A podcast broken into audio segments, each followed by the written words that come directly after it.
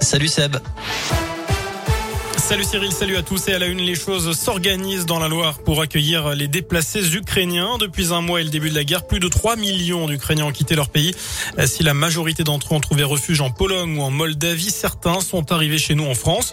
Un phénomène qui ne devrait pas s'arrêter. Plusieurs initiatives de particuliers, de collectivités et désormais de l'État se sont mises en place pour accueillir ces personnes. On fait le point chez nous avec Anthony Perel. Aujourd'hui, 441 Ukrainiens ont été pris en charge par la préfecture de la Loire. 32 familles sont hébergées sur notre territoire. Certaines de ces personnes, dites déplacées, environ 80, ont même obtenu ce que l'on appelle la protection temporaire. Il s'agit du même titre que celui délivré aux demandeurs d'asile. Il offre les mêmes droits avec en plus la possibilité de travailler. Dans le même temps, État et collectivités se coordonnent.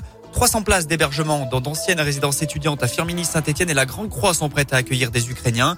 Pour les orienter, deux SAS ont été mis en place à la sous-préfecture de Roanne et à Châteaucreux pour Saint-Etienne. C'est l'association Entraide Pierre Valdo, spécialiste en la matière, qui assure la coordination du dispositif. Les déplacés seront orientés en priorité vers les logements des collectivités. L'offre est en tout cas plus forte que la demande. Par ailleurs, 2400 places sont aujourd'hui disponibles chez les particuliers, au cas où. Avec une nouvelle donne désormais, ceux-ci devront s'engager à héberger les déplacés ukrainiens pour une durée minimum de trois mois. Et enfin, notons que plus que 35 petits Ukrainiens sont scolarisés dans les écoles de la Loire. Dans l'actu également, le pire évité ce matin dans une déchetterie de l'Orme, près de Saint-Chamond. Un incendie s'est déclaré vers 7 heures dans un broyeur à papier de l'entreprise RDS. Quatre salariés ont été légèrement accommodés par les fumées. Une vingtaine de pompiers sont intervenus pour éviter toute propagation. À retenir aussi cet appel à la prudence de la préfecture de Haute-Loire après plusieurs interventions ces derniers jours, notamment pour des écobouillages non maîtrisés. Hier, ce sont deux à trois hectares de sous-bois et d'herbes sèches qui sont partis en fumée à Monistrol d'Allier. Le nombre de cas de Covid augmente dans les écoles en France comme dans l'Académie de Lyon.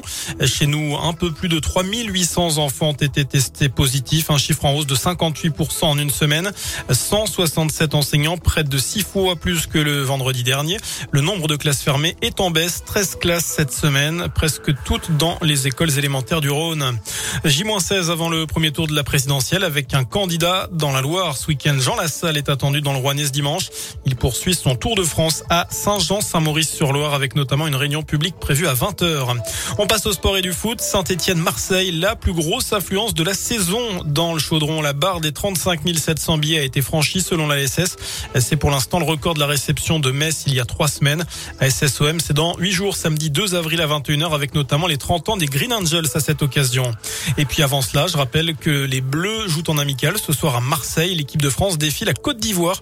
C'est à partir de 21h15. Voilà pour l'essentiel de l'actu. Le point avec l'info dans une demi-heure. Je vous souhaite une excellente fin de journée et un très bon week-end. Merci.